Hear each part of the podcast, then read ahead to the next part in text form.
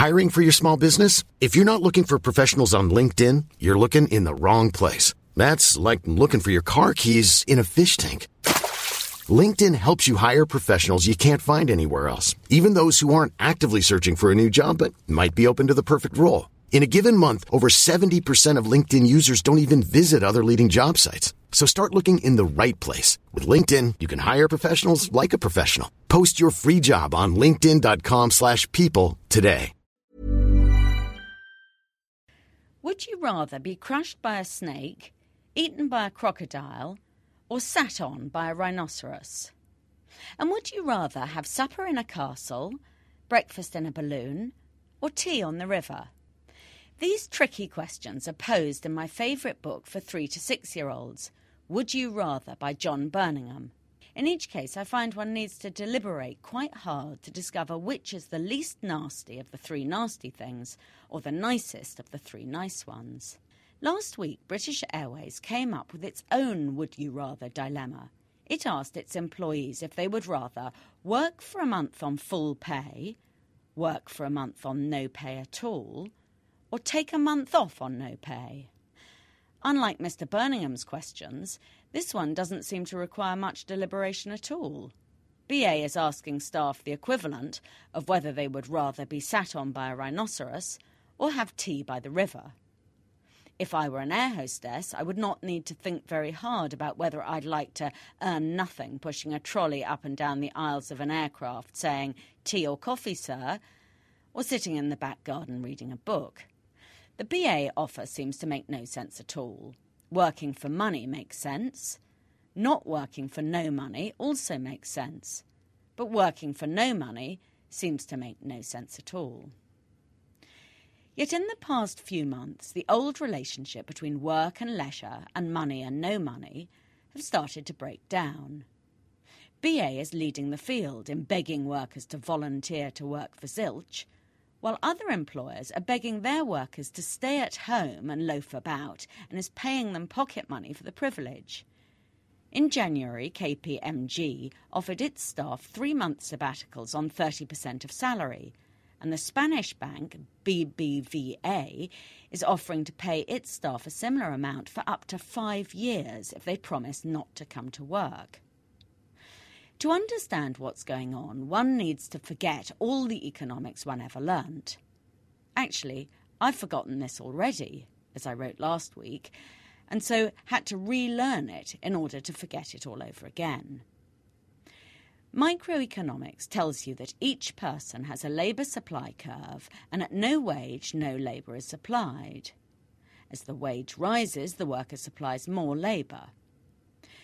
Macroeconomics assumes that wages are inflexible downwards. If you want wages to fall, then the only way that will happen is by making inflation go up.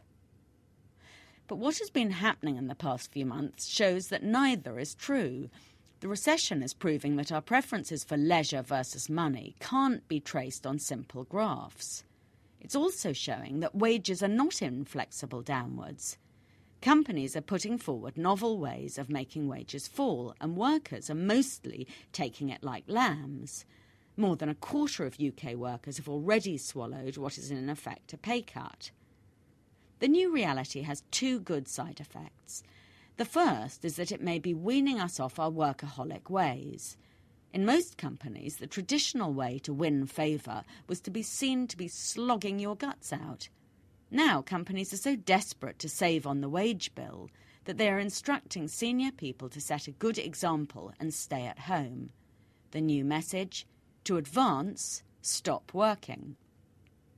In some companies, the workforce is responding enthusiastically. In others, it's more suspicious. Some organisations are having trouble in getting their workaholics to comply as they fear that signing up for such a scheme would be the equivalent of sticking a large sign around their necks that says, I'm dispensable, please fire me. To get around this, some companies are having to bully their senior people into volunteering to take sabbaticals by sending memos instructing them to lead from the front and stay away, or else the penny may drop eventually. The other good effect is a blitz spirit. At the moment, most people are prepared to take pay cuts or work for nothing for a bit out of fear that if they don't, they will lose their jobs. Indeed, a recent survey by the pressure group Keep Britain Working said that 95% of workers would be prepared to change working arrangements if they thought it would protect them from the dole queues. But I wonder if companies aren't missing an opportunity and trying to get employees to accept less money out of a kind of altruism rather than a fear for themselves. This type of thing is so outrageously out of fashion that I feel slightly sheepish in even suggesting it.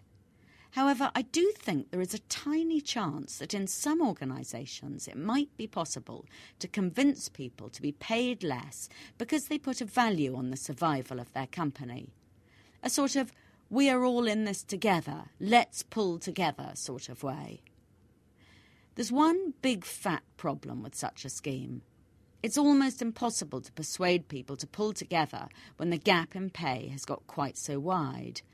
When a pay cut hurts the lower paid but has no effect on the higher paid, it does not feel like pulling together at all.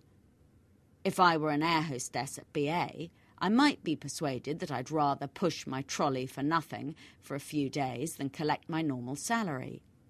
But what would help me do that would be if my boss decided he would rather forgo his giant salary for an awful lot longer.